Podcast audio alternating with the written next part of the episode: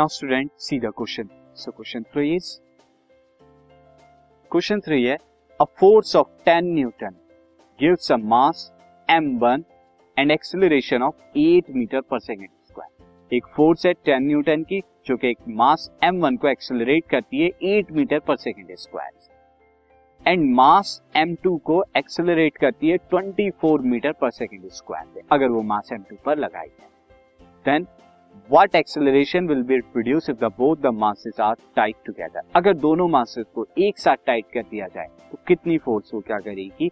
Accelerate कितना acceleration करेगी? 10 Newton की फोर्स सी देखते हैं यहाँ पर हम। नाउ स्टूडेंट अगर हम बात करें फ़र्स्ट वाले मास की m1 m1 मास कितना है? हमें नहीं पता। यहाँ पे 10 न्यूटन की जो है फोर्स लगी और एक्सेलरेशन कितना हो गया? यहाँ पे एक्सेलरेशन हो गया 8 मीटर पर सेकेंड स्क्वायर सो यहाँ पर फ़र्स्ट में मैं लेता हूँ लेट। यहाँ पर लेंगे mass of first. Mass of first body. वैसे mass of first body late करने की ज़रूरत नहीं है। यहाँ पर हम क्या करते हैं, हटा देंगे, क्योंकि एम वन तो हमें दिया हुआ है। Mass of first body is equal to M one. So according to force since F is equal to M A F क्या है? एम ए के बराबर है। F is equal to M A है। सो so, यहाँ पर force जो है टेन न्यूटन की लग रही है मास एम वन है एक्सेलरेशन कितना हो रहा है? एक्सेलरेशन एट है। तो एम वन कितना आएगा? एम वन आएगा टेन बाई एट जो कि कितना आ जाएगा? One point two five kilogram ये आ जाएगा आपका। और सेकंड केस में अगर हम देखें यहाँ पे सेकंड केस में स्टूडेंट क्या हो रहा है?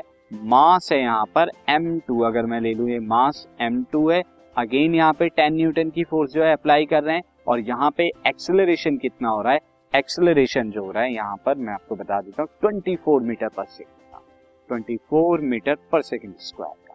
तो यहाँ पे mass of second body mass of second body mass of second body क्या हो जाएगा? Is equal to M two so acceleration यहाँ पर क्या होगा? According to the force F is equal to M two A and यहाँ पर force है टेन न्यूटन की एम टू हमारा कितना है? निकालना है। एक्सेलरेशन ट्वेंटी फोर है so two is equal to हो जाएगा टेन बाई ट्वेंटी फोर और जब हम टू से डिवाइड करते हैं तो कितना आएगा? फाइव बाई ट्वेल्व और फाइव बाई ट्वेल्व कितना आएगा स्टूडेंट फाइव बाई ट्वेल्व आएगा ज़ीरो पॉइंट फ़र्स्ट टाइम क्योंकि फाइव तो जा नहीं सकता तो पॉइंट लगा के ज़ीरो लेना पड़ेगा।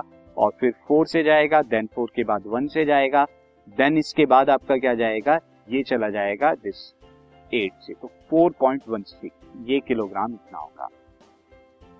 अब थर्ड केस में क्या था स्टूडेंट थर्ड केस में क्या था? अगर मास m1 और ये मास m2 जो है मास m1 और m2 जो है, मैं ऐड करा देता हूँ m1 वन प्लस एम करा देता हूँ। ये कितना हो जाएगा? न्यू मास m बराबर new mass m is equal to M one plus M मैं करूँगा, ये आ जाएगा 1 पॉइंट दिस इज़ 1.25 1.25 प्लस 0.416 तो ये टोटल मास आ जाएगा six six six one point six six six kilogram और जब यहाँ इस कंबाइन मास पे टेन न्यूटन की फोर्स लगेगी तो एक्सेलरेशन कितना होगा? एक्सेलरेशन ये मैं आपको बता देता हूँ। तो when ten newton ten newton is applied ten newton is applied on combined mass on on combined mass on combined mass और वो क्या हो जाएगा? यहाँ पर so F is equal to F is equal to M into में A यहाँ पर 10 न्यूटन है मास कितना हो गया? 1.66 एक्सेलरेशन जो आपको निकालना था तो एक्सेलरेशन हो जाएगा 10 अपॉन में 1.666 और जब आप इसे निकालेंगे तो अराउंड 6.002 आएगा।